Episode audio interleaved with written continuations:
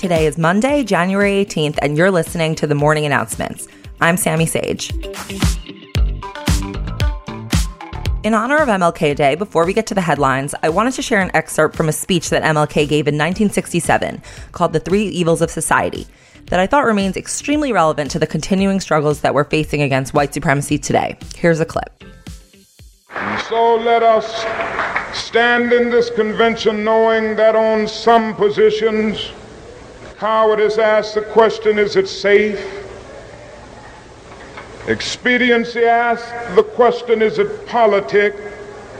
Vanity asks the question, is it popular? But conscience asks the question, is it right? And on some positions, and on some positions, it is necessary for the moral individual to take a stand that is neither safe nor politic, nor popular, but he must do it because it is right. Switching gears to the complete opposite of what is right, let's talk about the market for Trump administration pardons. The New York Times reported yesterday that a number of Trump allies have been collecting fees from wealthy felons in return for lobbying the Trump administration for a pardon. One lobbyist and former federal prosecutor who's advising the Trump administration on pardons, named Brett Tolman, has reportedly collected tens of thousands of dollars lobbying for three individuals, one of which is a Manhattan socialite who pleaded guilty in a fraud scheme. Trump's former personal lawyer, John Dowd, what a throwback, has actually been openly marketing himself as someone who can secure pardons and has also accepted tens of thousands of dollars. Also reported was that another Trump advisor was going to receive an additional bonus of $50,000 if a pardon was granted to a former CIA officer who illegally disclosed classified information, on top of the preliminary $50,000 lobbying fee. What can I say? Grifter's gonna grift all the way to the end. Next up in shady shit the Trump administration is doing on its way out the door, the White House is pressuring the NSA to install Michael Ellis as NSA general counsel. He was a former White House official and former aide to Devin Nunes. There was pushback from NSA Director General Paul Nakasone about the pick, but ultimately he was overruled and Ellis will take this job. This pick is controversial for several reasons. First is that he's not qualified for the job and scored lower than other candidates in the interview process.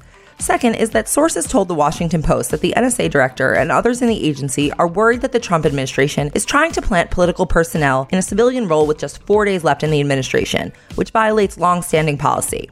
And third is that because this is a civil servant role, it makes it more difficult for the Biden administration to fire him without cause. Also, Trump met with Ellis on Friday before offering him the job on Saturday. But I'm sure they were just like talking about golf or something. In case anyone's wondering how Trump's Twitter ban is going, we have some evidence of at least short term benefit. New data from analytics firm Zignal Labs indicates that online misinformation about election fraud has plunged 73% since he and others were banned last week. They also found that hashtags affiliated with the Capitol riot, including hashtag Fight for Trump, hashtag Hold the Line, and hashtag March for Trump, fell more than 95%. In case you needed more evidence that Trump is not only a super spreader of disease, but also of lies. Lastly, let's see what we have to look forward to after Wednesday's inauguration. Biden announced this weekend that he would start his administration with a 10 day blitz of executive orders to swiftly redirect the country. Some of these policies include ending Trump's restriction on immigration from some Muslim majority countries, rejoining the Paris Climate Accord, a faster track for those in the DACA program, extending the pause on student loan payments and moratoriums on evictions and foreclosures, as well as orders related to reopening schools and businesses and expanding virus testing. Personally, I'm excited to have a president who has actual plans and policies in place rather than just waking up one day and deciding he wants to buy Greenland. Thank you for listening to the morning announcements. If you're enjoying this podcast, you can help us grow by heading over to the feed to rate, review, and subscribe. If you want more of my news content, follow me on Instagram at Sammy, where I post news updates on my stories throughout the day. Also, be sure to follow and subscribe to the Betches Sup podcast for more in depth discussion of today's news, and follow at Betches Sup on Instagram. Until tomorrow, I'm Sami Sage, and now you know what the fuck is going on. Betches.